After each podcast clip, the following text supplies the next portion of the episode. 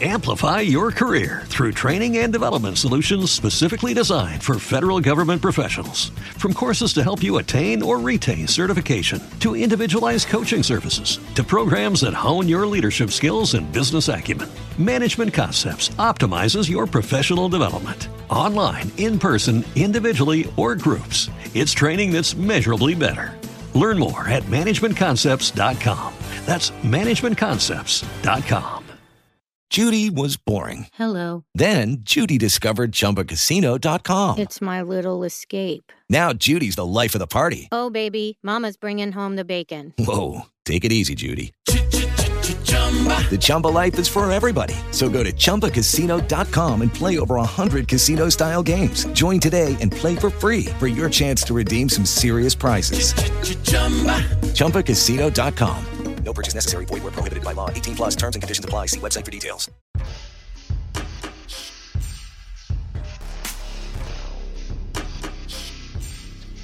What they discovered upon their arrival was almost unspeakable. We are all evil in some form or another. I'm not guilty. The dead won't bother you. It's the living you gotta worry about.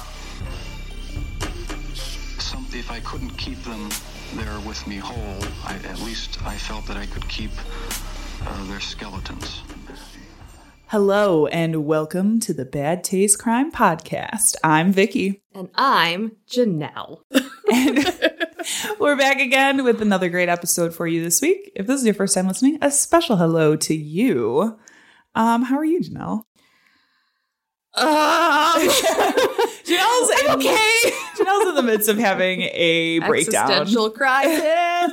No, it's the last couple of weeks of the semester, so yeah, working at a school and also being a student is very stressful the last two weeks. And on top of it, it's just been like a weird time this week, so it's just compounding everything. It's like, where am I? It's okay. We're going to talk about some murder, and yes, then it'll be Take fine. Take my mind off of everything. This will totally help any. How like, is everyone else's life worse than mine? To give me some perspective. Yeah. They're dead. I mean, mm-hmm. that's yep. something. All right. Perspective oh taken. Okay. Well, we're going to head over to the newsroom. Fit to breathe. Our food is unfit to eat. We sit watching our T Vs while some local newscaster tells us that today we had fifteen homicides and sixty-three violent crimes, as if that's the way it's supposed to be. We know things are bad, worse than bad. So our news this week comes from Myrtle Beach, South Carolina. Sweet. I've been there. Where a haunted house actor was shot. In a haunted house? In a haunted house. Okay. Before anybody asked, yes, haunted houses are open year-round. Mm-hmm. People Especially are constantly tourist places. Yes. People are constantly surprised by this. Even look in your local area. They're especially open around holidays. You know how I feel about this? Very passionate about the haunted house scene. Okay. So Keel Latrell Brown and several others were walking through the Hollywood Wax Museum haunted house when they got scared by an actor. Yep, that's what you're there for. This is what you would expect.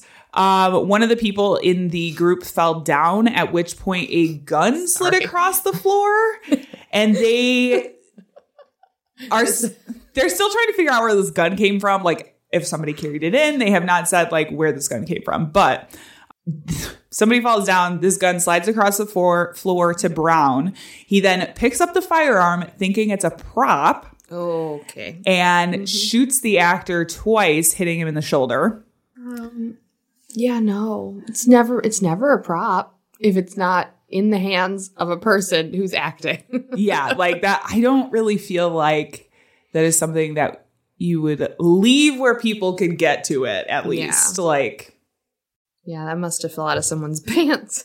You would think so. Um, Brown is also charged with contributing to the delinquency of a minor after he handed the gun to a fifteen-year-old following being told it was real. Okay. He just like handed the gun off. Um, You're going to want to take this, holding it by the very edge. Super yeah. safe. Yeah. So he is, uh, he was just recently arraigned and they set bond and all that fun stuff. But, you know, I just, it makes me... We gotta look out. You gotta look out for people, guys. Haunted mm-hmm. house actors, be careful out there. Yeah. I've been to Myrtle Beach, and that does sound like a very Myrtle Beach story. Yeah? Yeah. Any of those towns, like, we went to Virginia Beach, Virginia, too. Like, They're not great.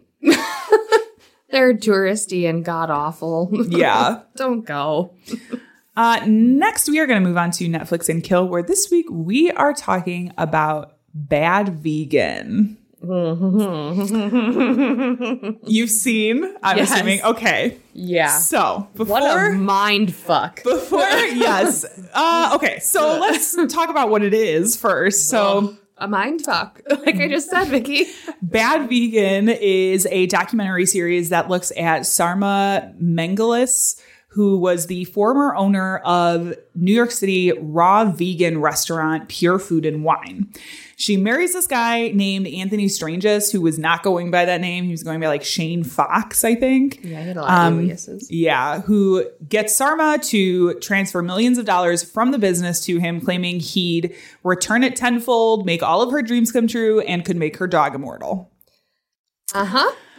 When things start closing in, the couple flees to New York, spends ten months on the run before being arrested by police thanks to a pizza delivery order. Sarma pled guilty to larceny, tax fraud, and conspiring to def- to defraud, receiving four months in prison. And Anthony Strangis also pled guilty to four counts of grand larceny, receiving one year in jail, five years probation, and one was required to pay eight hundred forty thousand dollars in restitution. Okay, that's what it is. It is such a weird story. It seems like it's almost fake how fucking weird it is. It really. And it, there's like, so this restaurant was one of these, these very upscale, like celebrities dined there, very exclusive kind of thing. Yeah. I was curious what, because you are a vegetarian, uh-huh. part-time vegan. uh, I don't, I don't know about part-time vegan. Very I part-time. Don't drink milk anymore, but I do eat fucking yeah. cheese. I mean, Midwest. Yeah. We love our cheese. I, I'm also Italian. Like, you can't have fucking yeah. pasta without Parmesan. I've tried it. It's fucking awful. What is your take on the raw vegan, like, I've tried scene. it. I've tried it. There are some really, like, I've had raw uh, apple crisp before. Like, there's some things that you can do with uncooked stuff that's pretty tasty, but most of the time it's fucking disgusting.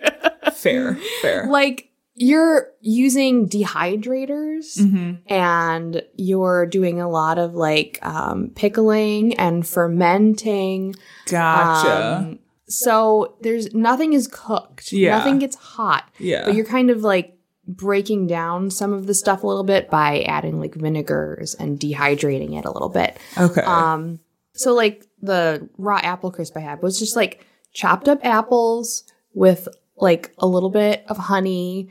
And then it was like a dehydrated crumble of like oats on top with a little bit of sugar. It's oh, fine. You know? Okay. It's just, it's I mean, it just, sounds It's like not... eating an apple with yeah. honey on it. It's, yeah. It's fine. Yeah. But, like, you know, they make, like, raw burgers, which is, like, dehydrated beets and seeds and nuts all smashed together with it raw seems ketchup. Like, really it's, like, pretentious. It, it's one hundred percent. Like, a really pretentious one hundred percent thing. Yeah. And also, not cooking certain things is actually really bad for your stomach. Like, if you don't – if you eat raw grains – it takes way more time for your stomach to digest that and causes actually more gas in your, like, intestinal tract because it's trying to break it down harder. Yeah. So, like, some things are not good for you if mm-hmm. they're not cooked. Yeah. So it's stupid.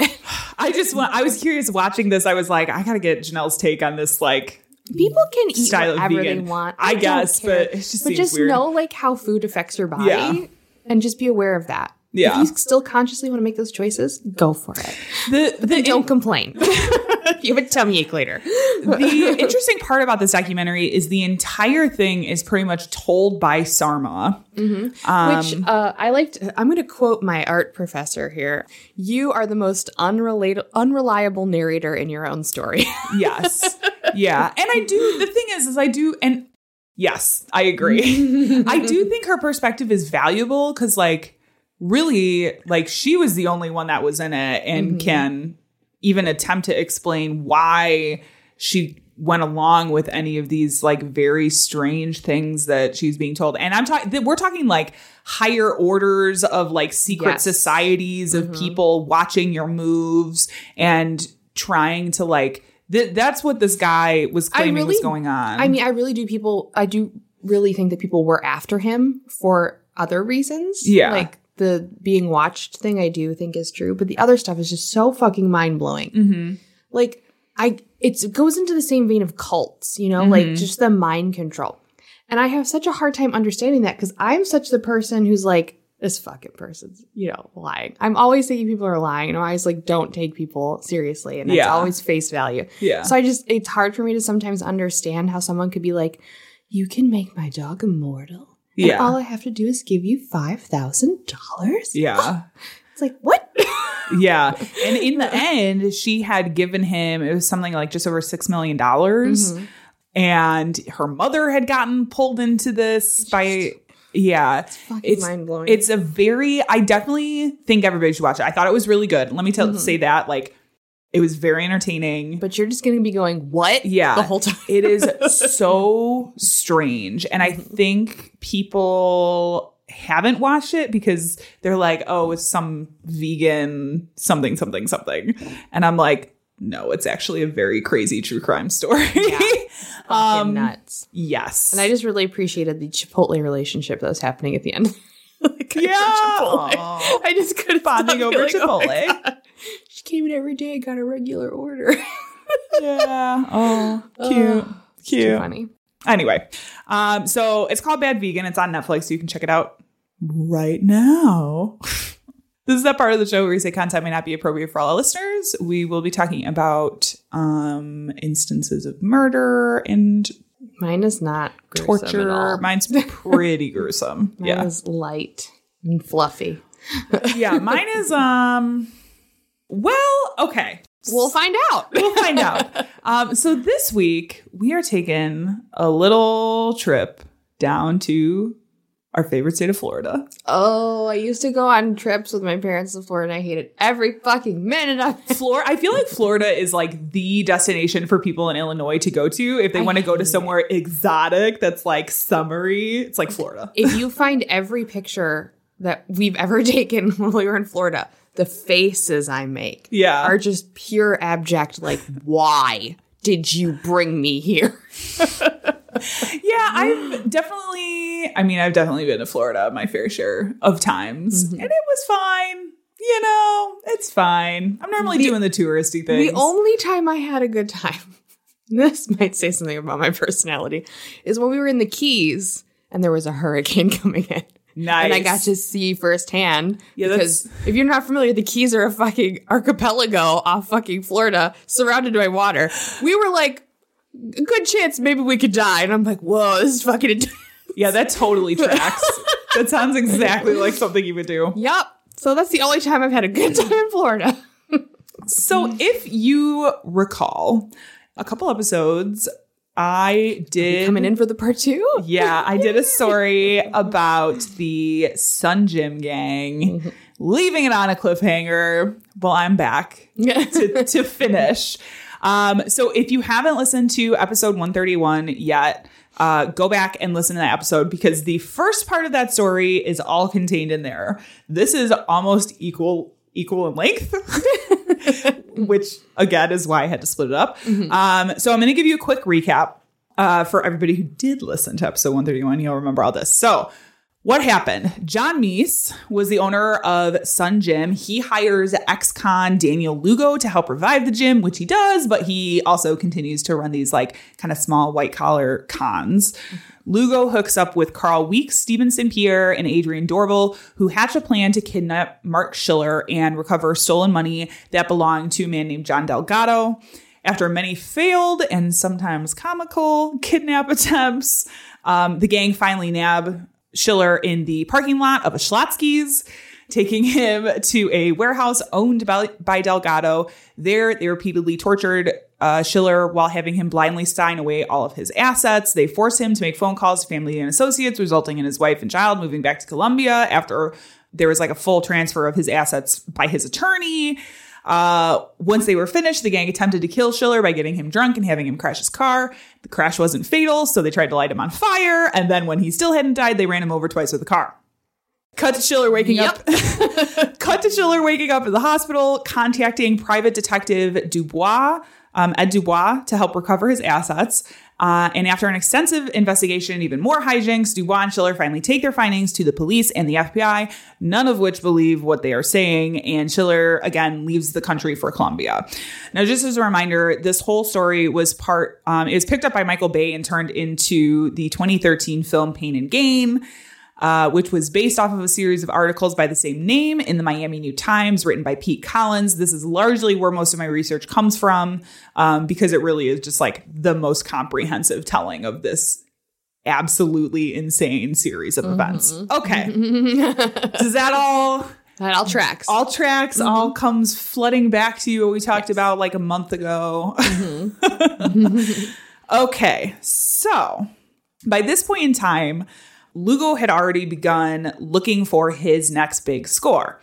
And again, like tapping the clientele at Sun Gym, Lugo began focusing on a Jamaican man named Winston Lee, who owned a successful auto repair shop. Now, apparently, Lee had somehow like offended Doorbal, who claimed to have like overheard him making fun of his intelligence. It's like, this guy thinks I'm dumb. Let's get him. That definitely sounds like a a know, meathead thing. A, I was going to say a steroid reaction. Oh, also that. Yeah, they were all heavily taking steroids yeah. too.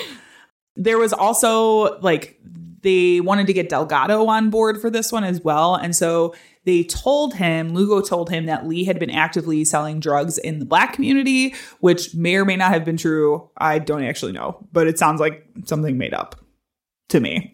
To just get Delgado involved. Mm-hmm. So they decided this time to cut Weeks and Pierre out of this plan because they were like not really thrilled with how they handled everything that went down with Marc Schiller. So their first plan involved borrowing a delivery uniform and having Delgado pose as a U P S driver, dropping off a package at Lee's house. And when he opened the door, Lugo, Lugo and Doorbal would rush in, kidnapping Lee and taking him to the warehouse. So it's essentially, they're trying to do the same thing they did with Marc Schiller, where they take somebody away from their property, put them in this warehouse, and then have them sign all their assets away. Mm-hmm. Later, Lugo devised a plan that involved his girlfriend, where she would move in next door, befriend Lee, and then lure him to her apartment where Lugo and Doorbal would kidnap her, kidnap him. Neither of these plans actually went forward because Lee frequently traveled back and forth from the U S to Jamaica. And so they couldn't like nail down a time when they knew he was going to be home, because he would like just be here for a week, be there for a week, and just go back and forth. So it never happened. Now, I am going to introduce a brand new character oh God, okay. to this series of events. An incredibly rich man named Frank Griga. Now, Griga was born in Berlin in nineteen sixty-one to a Hungarian diplomat. He moved to the U S in the mid-eighties, where he worked in New York as a car washer and foreign car mechanic. Later, he decided to move to Miami, where he worked for a luxury car dealership before deciding to strike out on his own. Okay. Now, classic immigrant story. At this point in the late eighties to early nineties, Florida was wild. Also, eight hundred and nine hundred phone-in numbers were a big thing. Oh, for a good time call. Yes. So he actually... Miss Cleo. Also, Miss Cleo, yeah. I mean, literally, like, they had video game call-in things. They had, like, recipes and, like, mm-hmm. you know... I mean, it was just, like, anything you could think of. There was a call-in number for it. Yeah. Um, lots of sex, though. Lots of sex. So much sex. Yes. So he actually decided to start with nine seven six Cars, which provided info about used okay. cars. That made me think of eight six seven Cars for Kids. Oh, God. Yeah, you know. Hope that jingle ruins your day. um, he then branched off into weather lines. So you could, like, call up and get the weather forecast. Okay, I can um, see that. Mm-hmm. Before or the people who would call for the, what time is it? Can you tell me what time it is? The time is. um, so he did the cars and weather before he delved into the sex lines, where he finally made the big bucks. Because oh, it yeah. was like, people were charging like five dollars a minute mm-hmm. for these phone sex lines. Mm-hmm. That's where the money and they was keep at. You going. Yes, they do. That's what they're trained to do. um, according to the Miami New Times, quote, many Hungarians in Miami thought he was the Alexander Graham Bell of phone sex. Yeah. I know. Oh, my God. That's the dumbest thing I've ever heard. uh, in nineteen ninety-four alone, Griga netted approximately three million dollars just from... That tracks. Just from phone sex lines. So Griga kind of comes into this picture when he, like... He got on the Sun Gym gang's radar thanks to a girlfriend of Doorbal's who had previously dated Griga. Uh, she told Doorbal all about his escapades and how wealthy he was. And Doorbal immediately was like, I want to I want to meet this guy for a business deal. Mm-hmm. Heavy quotes around business deal. Through his friend, uh, through I'm sorry, through his girlfriend, Doorbal was introduced to Attila Weiland, who offered to like sort of make an introduction between these guys and Griga. And Weiland was under the impression that it was for this bi- an actual business deal. Doorbal met with Weiland to go over the idea he had, and it had something to do with like phone lines in India, which sounded good to Weiland because he was like, Griga knows the phone industry. Um, and he was at the time trying to like get out of the phone sex uh industry. Mm. And so in the meantime, Doorbal got back in connection with Big Mario Sanchez, who was kind of like just in the last part of the story, like the muscle. Yeah. He was the intimidator. And he had helped them kind of in the final stages of the Schiller scheme. He attempted to lobby his aid with another job, um, but he refused after what happened last time. He was like, fuck no, you guys are crazy. Instead, they attempted to get Weeks involved in their plans. However, he also refused because he thought that they it was a plot to get him and Griga at the warehouse so that he could also be killed. Mm. They were like, these guys are, are after me. So in a last-ditch effort to have another person help them with what was actually kidnapping, if you haven't figured it out by now, they were they were trying to kidnap yep. Griga. um, Lugo decided to loop into loop. his girlfriend in um, Sabina Petrescu, Petrescu, Sabina Petrescu, possibly. Sounds like a Russian name. Okay. Now there's a small little detail that I have left out until now, mainly because it is not, it has not really been relevant until now. Cause there's all, there's this huge chunk of the story that has to do with these relationships that Lugo and Doorbal have with these women. But Lugo had actually convinced uh, Petrescu that he was a C I A agent. Mm. Undercover, which is why like none of the weirdness that was going on was actually weird. It's because he worked for the C I A. But also, if you worked for the C I A, you wouldn't tell anyone you worked for the C I A. So like, duh. Yeah, but he, they're in love. Like Doesn't you matter. Wouldn't tell anybody, but the person you actually love, right? No, Mm-mm. It's the last person you tell because if they know, then they're gonna get killed. That's how it works. So he. uses this to his advantage to be like, I need your help for this undercover operation. It involves this guy named Frank Griga and his girlfriend, Krisztina Furton. They're like these Hungarians who, like Frank Griga uses women for sex and they're avoiding these U S tax laws. So he told her that the plan was to kidnap Frank Griga and his girlfriend, Krisztina Furton, from their mansion. And that she was to wait until she saw Lugo drive a Lamborghini out of the garage before pulling Lugo's own car into the garage where they would stash Griga and Furton in the trunk until they okay. went on to the next piece of their plan. Now, in the meantime, um, Weiland, who had made these original introductions, had gone to Griga's house for a birthday party where he had told Griga that he had some business associates he wanted to introduce. They had this really great business idea. Griga was like, yep, sounds good. They set up a time to meet for the following evening.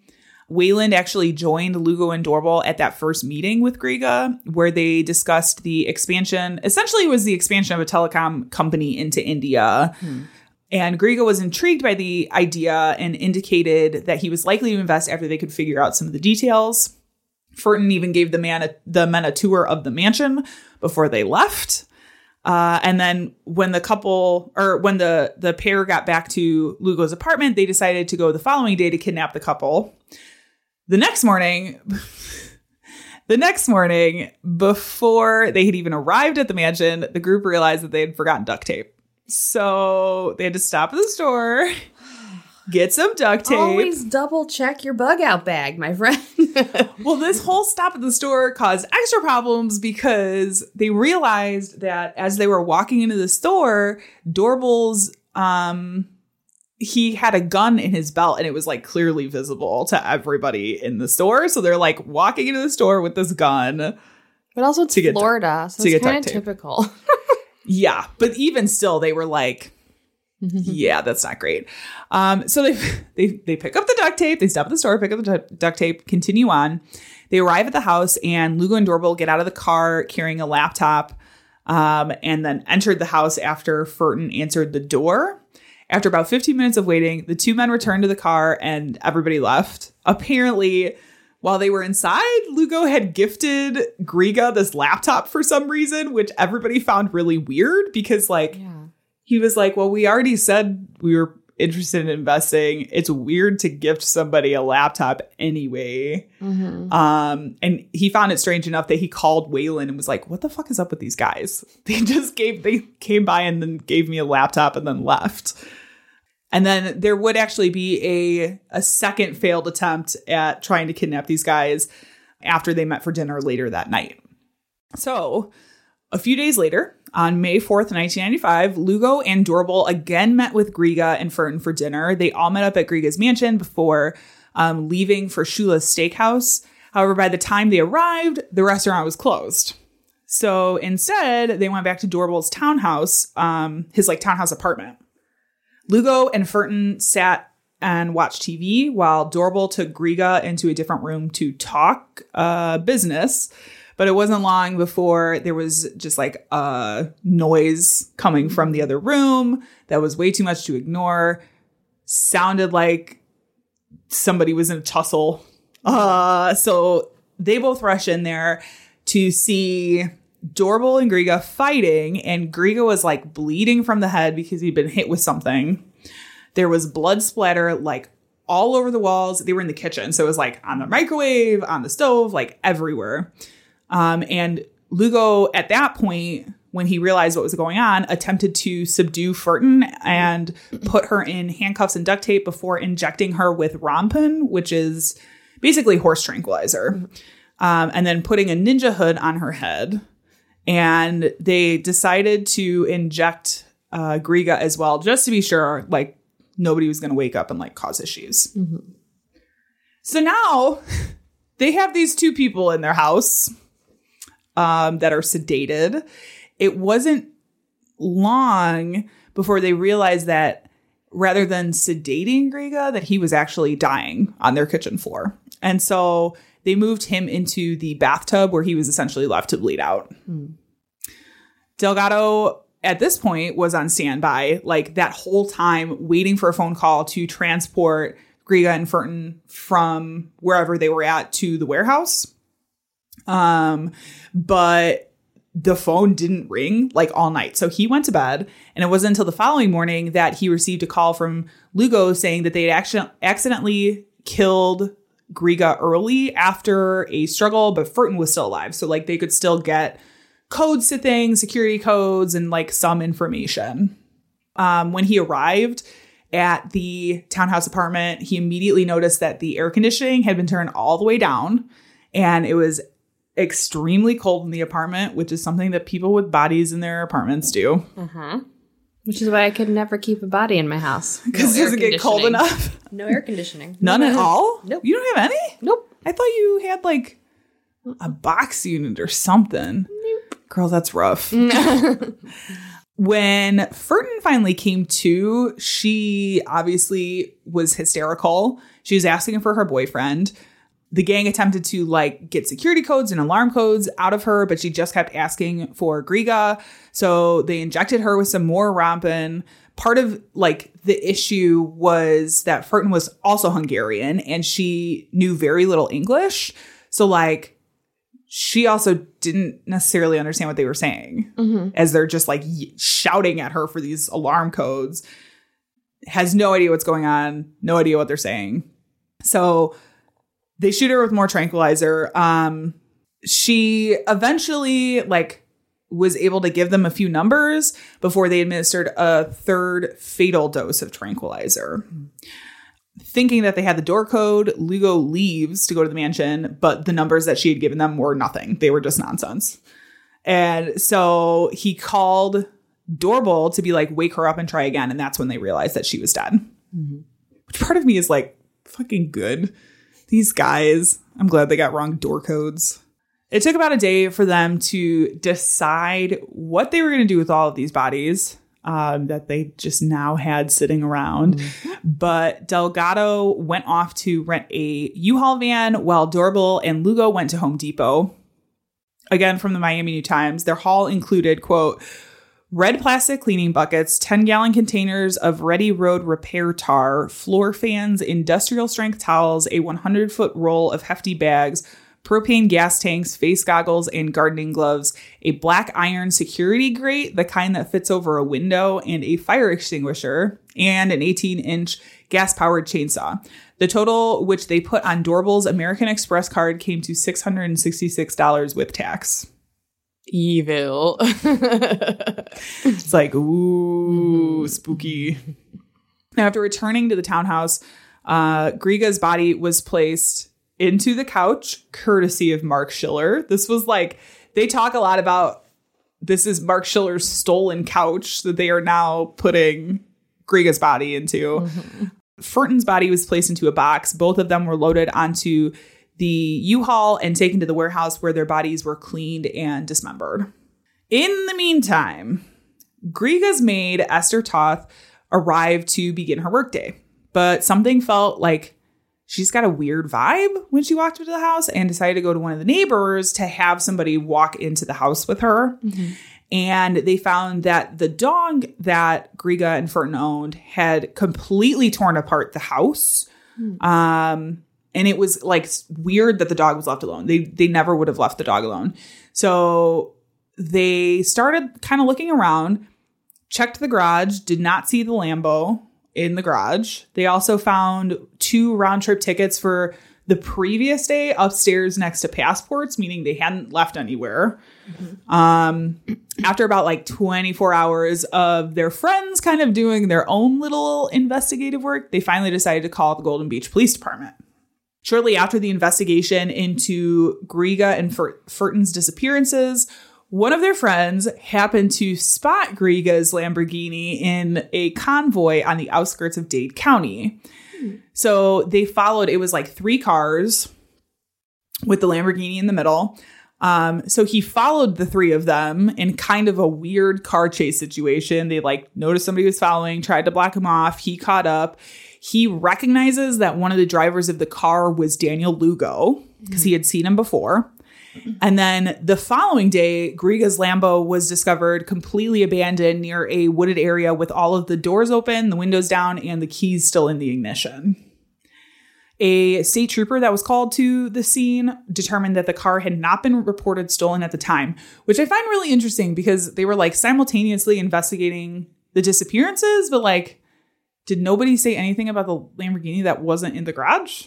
Or maybe they were thinking, well, maybe they took the Lamborghini, so they mm. didn't report it stolen yet? Yeah, it could be that they were in the car. Yeah. And then something happened to them, so then it wouldn't be reported stolen. Right. Yeah. So either way, it hadn't been mm-hmm. reported stolen. Um, and by this point, the police had the information about Lugo and the Sun Gym gang. So they finally decided to reach back out to Ed Dubois, who was the P I in the Marc Schiller case. Um, he went through all of the details of the case with investigators, um, told them that they had the information for six weeks already and they did nothing with it. And now this had happened. Like, this is on your guys' hands. We came to you. We literally handed you all this information on a silver platter and you guys did fucking nothing with it. On June third, nineteen ninety-five, seventy-five officers, including homicide squads, SWAT, and hostage negotiators, gathered to serve warrants on the homes of Daniel Lugo, George Delgado, Adrian Doorbal, and John Mese. Upon interrogation, Doorbal admitted to participating in Schiller's kidnapping, but stopped talking shortly after. Lugo had decided already to flee to the Bahamas with his girlfriend and parents, so he was out of the country, but was arrested five days later in Nassau and brought back to Miami. He also began cooperating with police almost immediately and agreed to show police where Griga and Furton's remains had been hidden. Um, and after an agreement had like officially been drawn up, he took them out to a drainage ditch where they had submerged fifty-five gallon barrels that contained their remains. Mm. Now, after further examination of the barrels by the medical examiner, it was discovered that the barrels only contained the torsos and not the arms and legs, which they were like, we that's what we need to identify that these bodies are who you say they are. Mm-hmm. Luckily, they were able to identify Furton's body after tracing her breast implants to the surgeon that had done the surgery. And I think it was the first time in Dade County that the, they'd used breast implants to, like, identify mm-hmm. a body. Because yeah, they have serial numbers. Mm-hmm. But they still needed the arms and legs to positively identify Griga's body. Luckily for investigators, they received an anonymous tip with the location saying Doorbal had transported them out there. Now, police did go after some of the other minor players, including the girlfriends, Carl Weeks, Stevenson Pierre.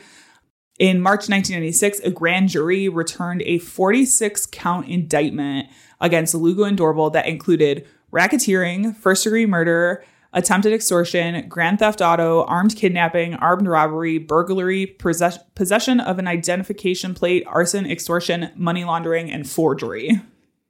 Like, it's a lot. Every mm-hmm. crime that you could do, pretty much. It's like yeah. all the crimes in one.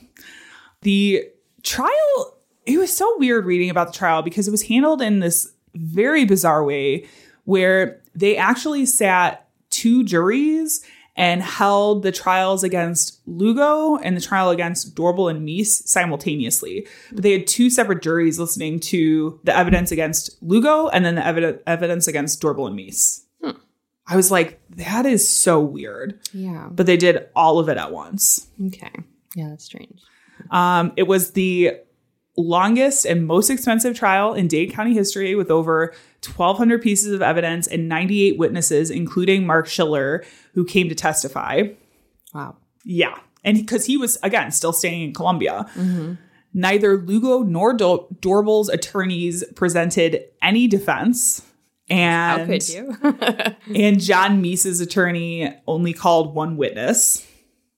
They're doing really good at their job. Yeah.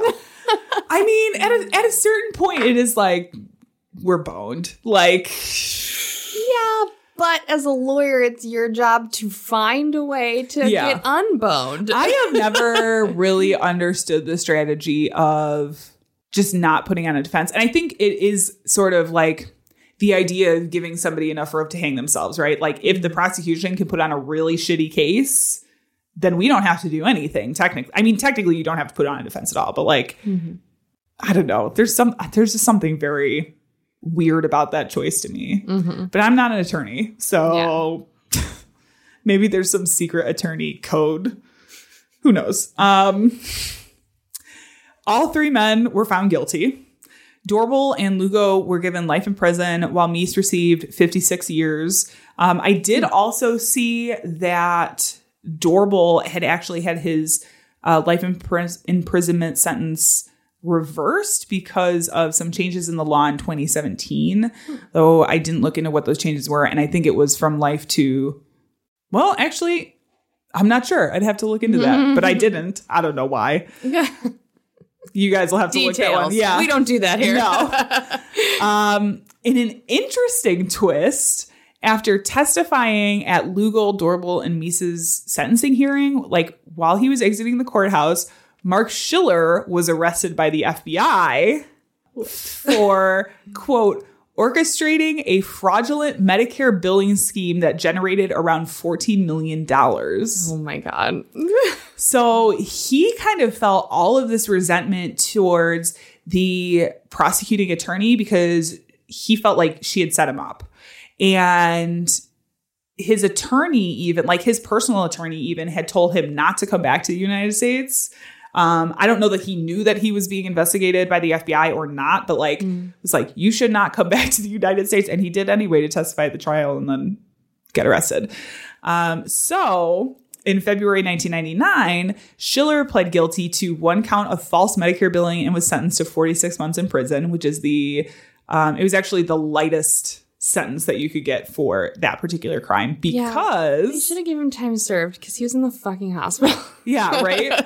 I think he paid for his crimes. They also talk about this being kind of strange because the judge in his case actually gave um, testimony at his sentencing hearing, uh, commenting. I think it was commentary on like him testifying at the trial, mm-hmm. and kind of like, she could see that this had caused him a lot of pain and like all these other stuff. But I'm kind of like, yeah, but he still did the crime. Yeah. He still did crime things, but it's fine. Uh, Dude yeah. got the shit beat out of him. Uh, yeah. So really that's worse than prison yeah. for forty-six months. Yeah. um, so along with this three part series in the Miami, Miami New Times, which I honestly encourage you guys to read, we'll, we'll put the links up. I think the links are already up on episode one thirty-one. Um, it's really interesting and just fucking bonkers. So in addition to those articles, Pete Collins also wrote a book by the same name. Uh, Marc Schiller also wrote two books about all of the events called Pain and Gain, The Untold True Story, and Pain and Gain, How I Survived and Triumphed. Except for that little stint in prison. Yeah. yeah besides that. That doesn't count. And... Finally, oh, Jesus, um, private investigator Ed Dubois also wrote a song oh, about God. Marc Schiller's ordeal called Pain and Gain Retribution Song. And I have a little clip I want to play. What just is to, with these fuck? Like, just, I just also covered a case of the guy fucking making music about Did bull- you? Yeah, we just played that country song, remember? Oh, yeah. Oh, yeah. Yeah. Okay, so here's this is a little clip of. Of the song by Ed Dubois. Um, it's Unreal. It's fine. They stole my money, took my home, and it's country too. I live in paradise, so they say. Things shouldn't be this way. This is like a Santana Jimmy Buffett yeah. cover band. Woke up this morning, barely knew my name. My broken body may never be the same. For thirty days I was chained to a wall, beaten and broken. I lived through it all. I had It's about him being kidnapped. Okay, anyway. Oh my God. Uh, yeah, anyway. Not so, everything has to be a song, guys.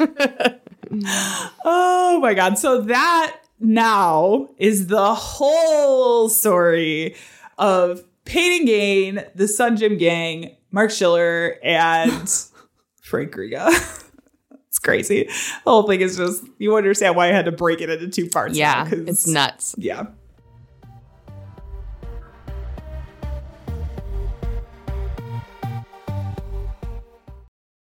Amplify your career through training and development solutions specifically designed for federal government professionals. From courses to help you attain or retain certification, to individualized coaching services, to programs that hone your leadership skills and business acumen, Management Concepts optimizes your professional development. Online, in person, individually, or groups, it's training that's measurably better. Learn more at management concepts dot com. That's management concepts dot com. With Lucky Land Slots, you can get lucky just about anywhere. Dearly beloved, we are gathered here today to... Has anyone seen the bride and groom? Sorry, sorry, we're here. We were getting lucky in the limo and we lost track of time. No, Lucky Land Casino, with cash prizes that add up quicker than a guest registry. In that case, I pronounce you lucky. Play for free at lucky land slots dot com. Daily bonuses are waiting. No purchase necessary. Void where prohibited by law. eighteen plus. Terms and conditions apply. See website for details.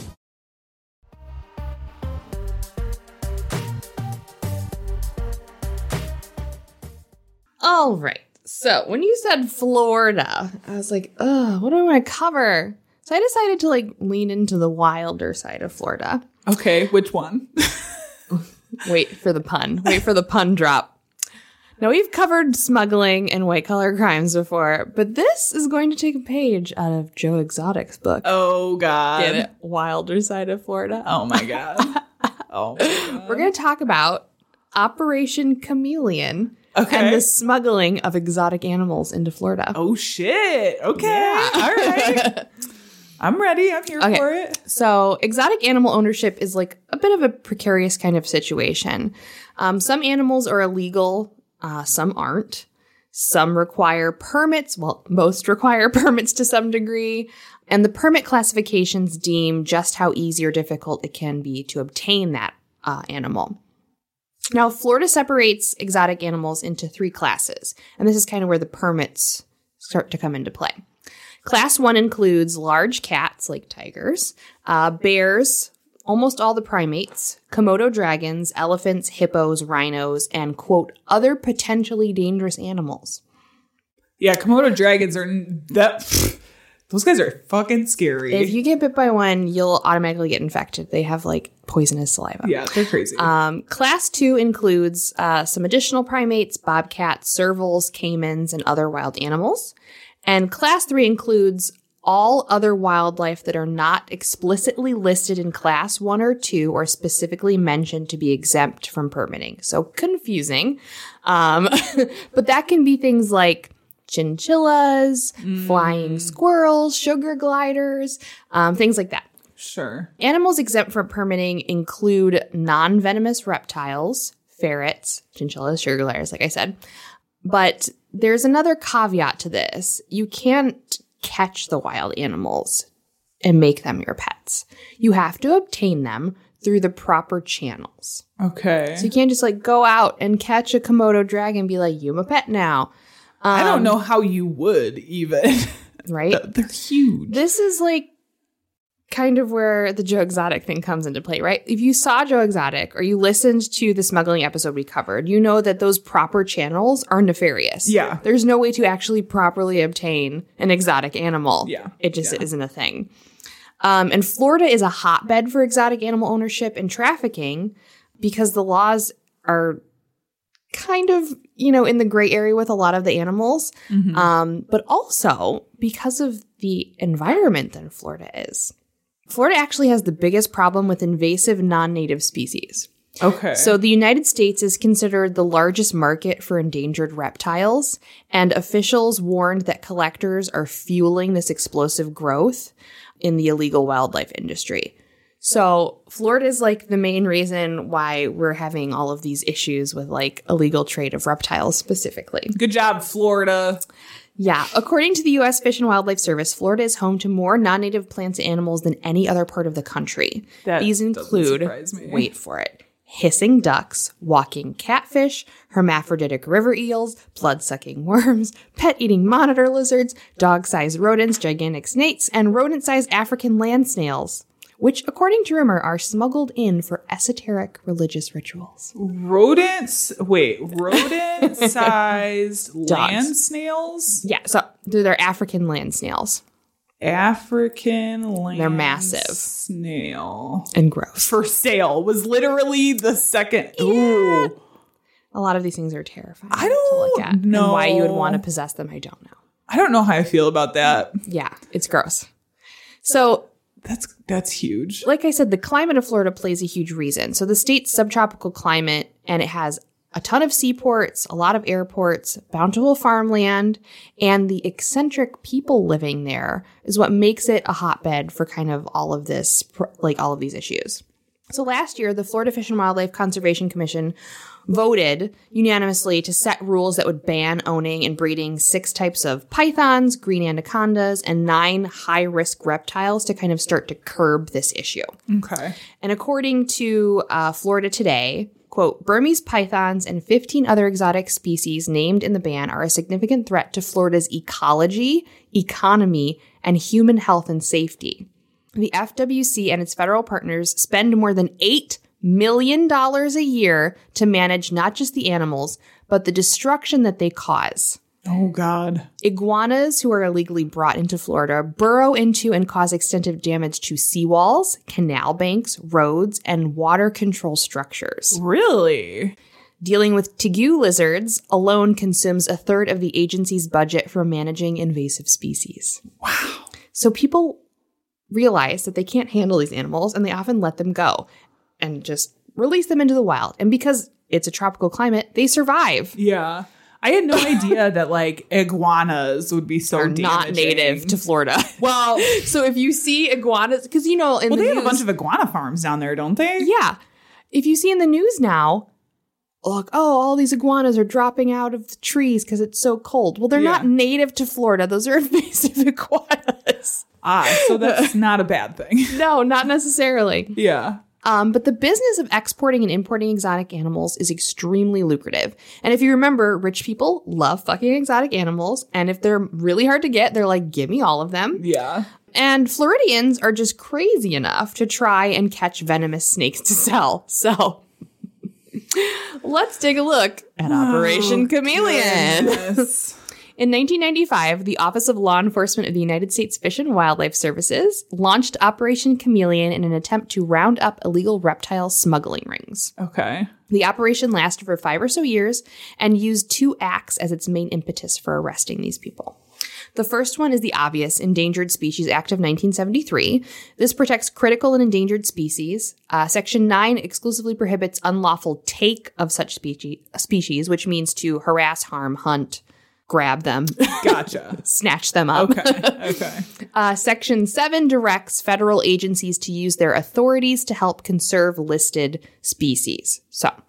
now, it's estimated that twenty-five percent of the U S reptiles and amphibians are endangered or at risk, and the number for exotic animals is much higher.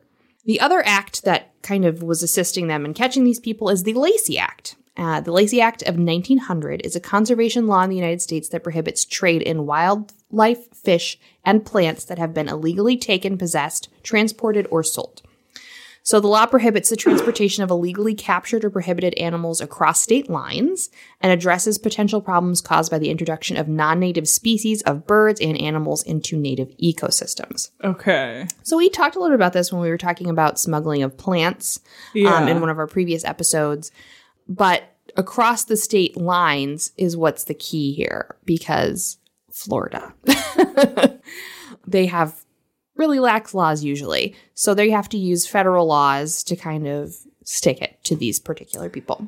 Gotcha. Yeah. Florida. Oh my God. They're very much about um, personal autonomy yeah. in literally every aspect of life, regardless mm-hmm. of what it is. Yeah. So, which, listen, I'm all about autonomy, but like.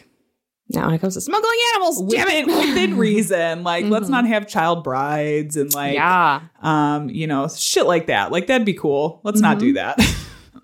I vote yes. Let's also, let's stop smuggling exotic animals, please. Yes. Thank you.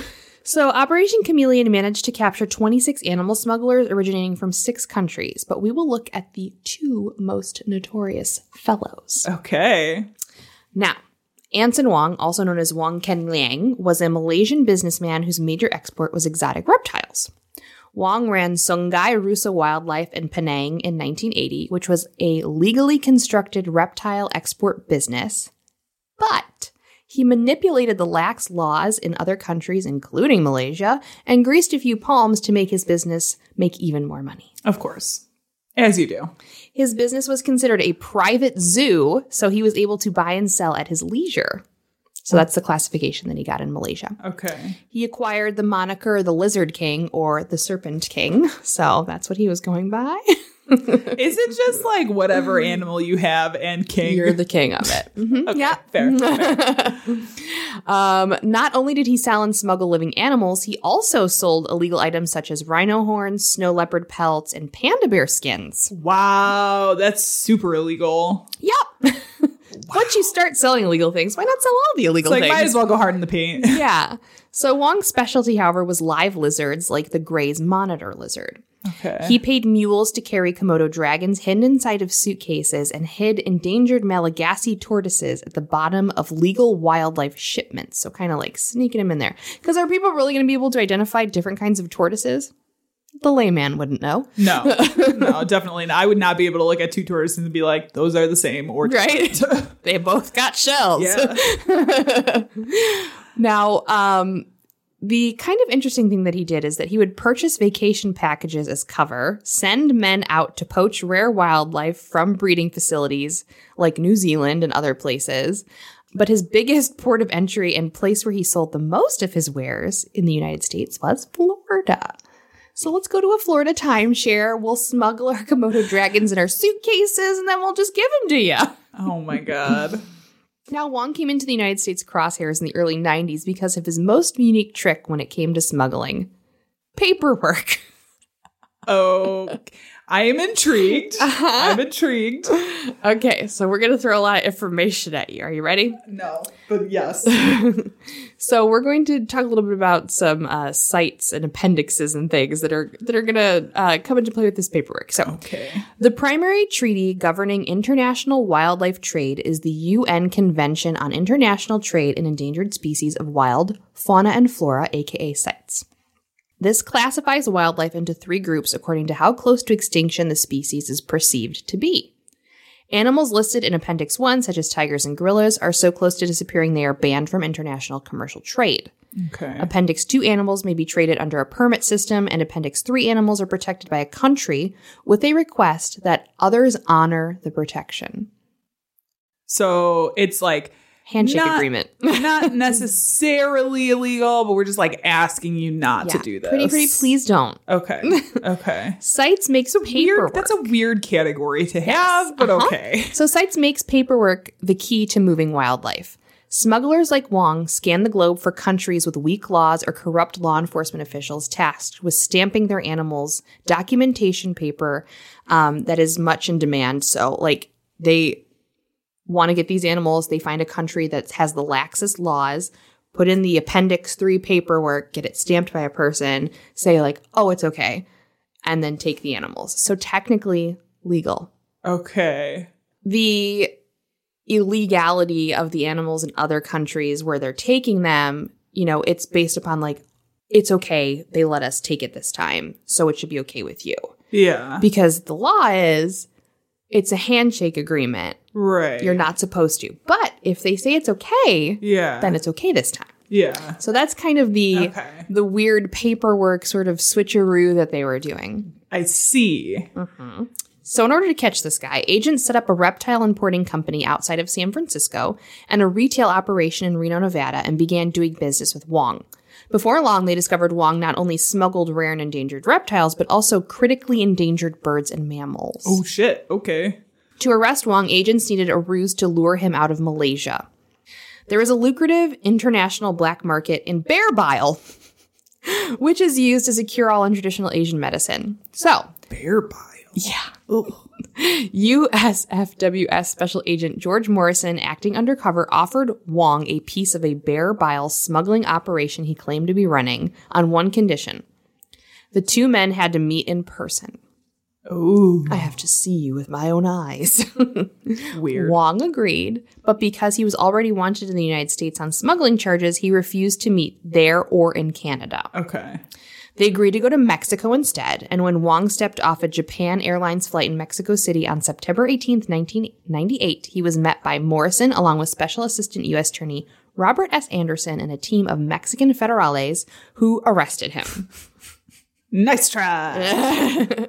In June two thousand one, Wong was sentenced in California to seventy-one months in prison, fined sixty thousand dollars, and banned from exporting to the United States for three years after his release. But the sentence did not stop him. It doesn't sound like a sentence that would stop anybody. No. While he was in prison, his wife ran his wildlife business, oh. including sales to the United States. When he got out in two thousand three, Wong returned to Malaysia. In the summer of twenty ten, another smuggling operation was discovered at Kuala Lumpur International Airport when investigators examined a broken lock on a suitcase and found nearly one hundred baby boa constrictors, two rhinoceros vipers, and a South American mata mata turtle all hidden inside. Oh, my God. Jesus, that's a lot of snakes. I'm sorry. That's a lot of snakes. What size was this fucking luggage? A suitcase. Well. Yeah. That's one hundred three animals. Viper. Right. Yeah, but baby snakes aren't like very big. You can cram a lot of those into. But baby boa constrictors are. Nah, well, Wong was arrested after he came to collect the suitcase. So in November of twenty ten, a judge uh, sentenced Wong to five years in prison, a strict sentence for animal smuggling by no by most of nation standards. Um, and it was unprecedented in Malaysian history.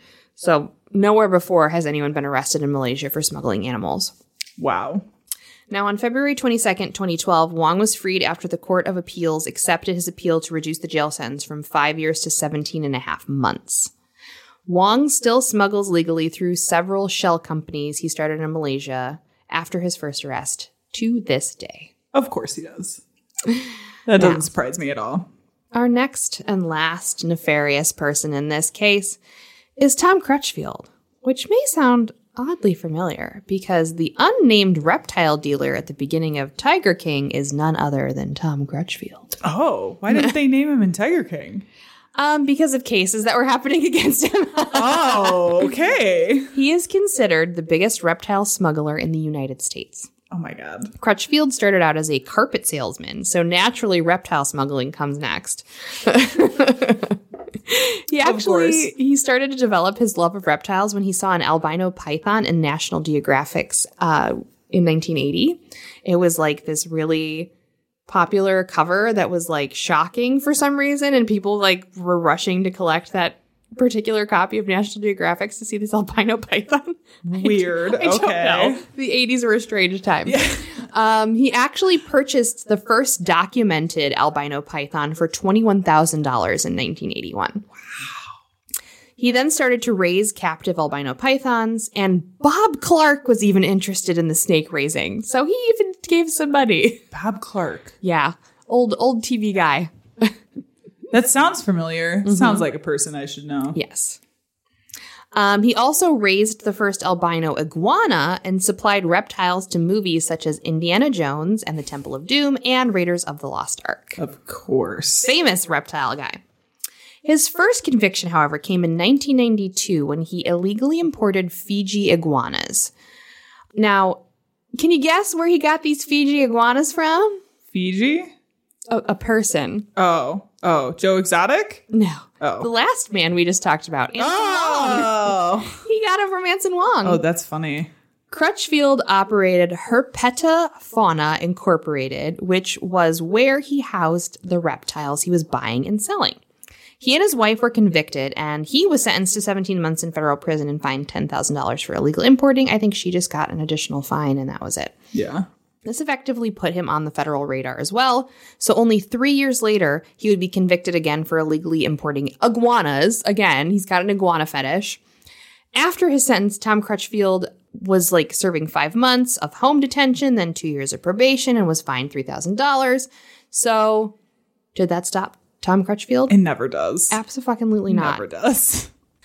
Um, he is... He is the true Florida man. Um, in true Florida man fashion, he doubled down and decided to pull off his biggest smuggling job to date. Was this like the the one to end all yes, smuggling the jobs? One smuggling the last job score. To rule them all. Yeah. He was going to get two hundred reptiles out of Madagascar with the assistance of three other internationally renowned smugglers. Now, this is made for a movie. This is, yeah, this is like calling the top smugglers this for one like, big score. This is like the Italian job of yes. smuggling reptiles. Yeah, yeah. Now, the problem was he was already under investigation as part of Operation Chameleon when he's like, let's pull off the biggest job yet, guys. Wow, timing is everything, really I gotta is. tell ya. In nineteen ninety-seven, U S Marshals and the U S Fish and Wildlife Services had Crutchfield under surveillance. He enlisted the help of two Germans, Wolfgang Kloh and Frank Lehmer, and a Japanese man named Keiho Tomono. Um, the goal was to smuggle in two hundred reptiles and amphibians, including Madagascar tree boas, Madagascar ground boas, as well as several species of turtles. Crutchfield found out that the U S Marshals were on him, so he decided to flee. Of course. He left for Belize. After being in Belize for six months, he was arrested by authorities as the U S was looking for him. Now, he was thrown into Belize jail, and while uh, he was in there waiting for extradition, some horrible shit happened to him, like really bad stuff.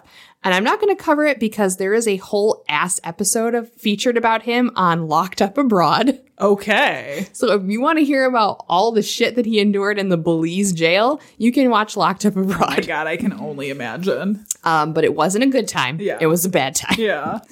So eventually, the U S got him back into the States. They did this in a particular way because in order to get him out, Um, legally, it would be through an extradition process, which, which could take years right. to get it from Belize because they don't have a great agreement. Yeah. So they struck up a deal with the police, the local police, to get him out.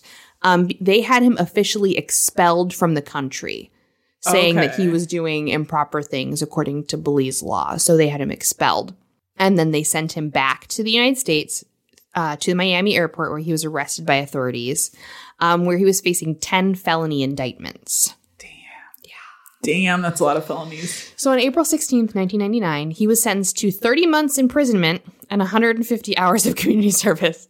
For wow. ten felonies. Damn, okay. Um, that's uh-huh. nothing. That's absolutely nothing. It's like a slap on the wrist. It really is. His wife, Penny, was also a fugitive. Uh, she actually recently surrendered to U S authorities in Belize and was also expelled. Oh, she was um, still in Belize? Yeah. Oh, shit. Okay. She pled guilty to a felony in Orlando, Florida. Um, and I think she only got a fine and, like, house arrest. So. Yeah. Wow. That was Operation Motherfucking Chameleon. Oh, my God. That's wild. That's um.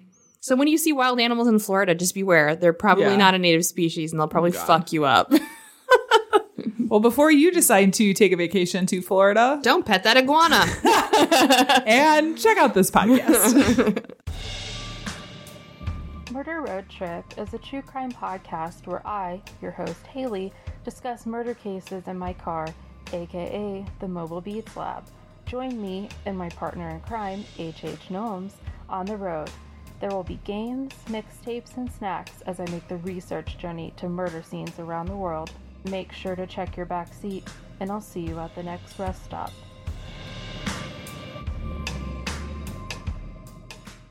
Well, Janelle, that has been our show. It was wild. Um, it was wild. Tell, so what do you, I know we got some stuff now. Do we got some stuff going on? We got some stuff going on. Are we going somewhere? We are trying to, We're I going think. Somewhere. We're going somewhere. Um, why don't you guys meet us July twenty-third at Parapalooza? I feel like there should yes. be firework explosions when I say that. Yeah. Parapalooza! We don't have the official time when we're going to go on for our live show, but no. Parapalooza is this kind of massive paranormal event happening. Um, is is it Bridgeview or Bridgeport? I get confused with uh, the bridges. I think it's Bridge. Um, I forget. Bridge I'm looking View? Right now. Let's see. But it is a big paranormal event. There's going to be live podcast shows from us and Ghostly Podcast. It is twenty-five dollars for the entire event, uh, ten dollars for kids. And there is an optional add-on for a ghost bus tour for an additional twenty-five dollars. So you can spend, like, it starts at noon, goes till eleven o'clock at night. It's like a huge festival, yeah. basically. So you could spend your time there doing all kinds of things. So it's at the Pavilion in Bridgeview, Bridgeview. Illinois. That's what I thought. It was Bridgeview. Yeah.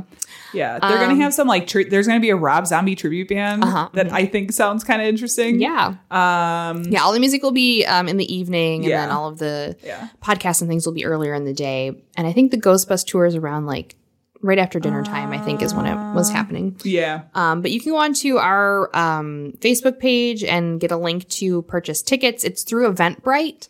Um, so if you uh, search Parapalooza on Eventbrite, it should come up for you.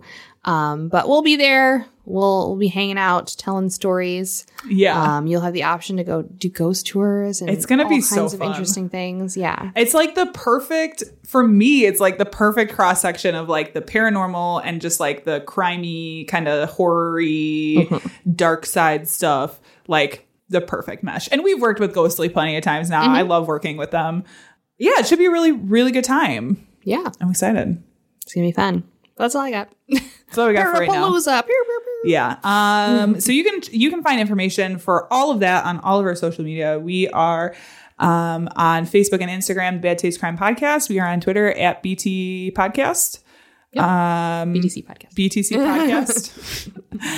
um, you can, if you enjoyed this episode, you can find more like this at our website, bad taste podcast dot com, where we also have links to our merch pages and our um if you want to donate to the show, you can do that. I we I know we haven't talked about that in a while. I don't think that's I think that's it. I think that's all yeah, we got. That's all of our um, stuff. So with that, our sound and editing is by Tiff Fullman. Our music is by Jason Zakshevsky, the Enigma. This has been the Bad Taste Crime Podcast. We will see you in two weeks. Goodbye. See you later, alligator. Oh, my God. Uh, oh, God. Uh, Florida. Oh, boo.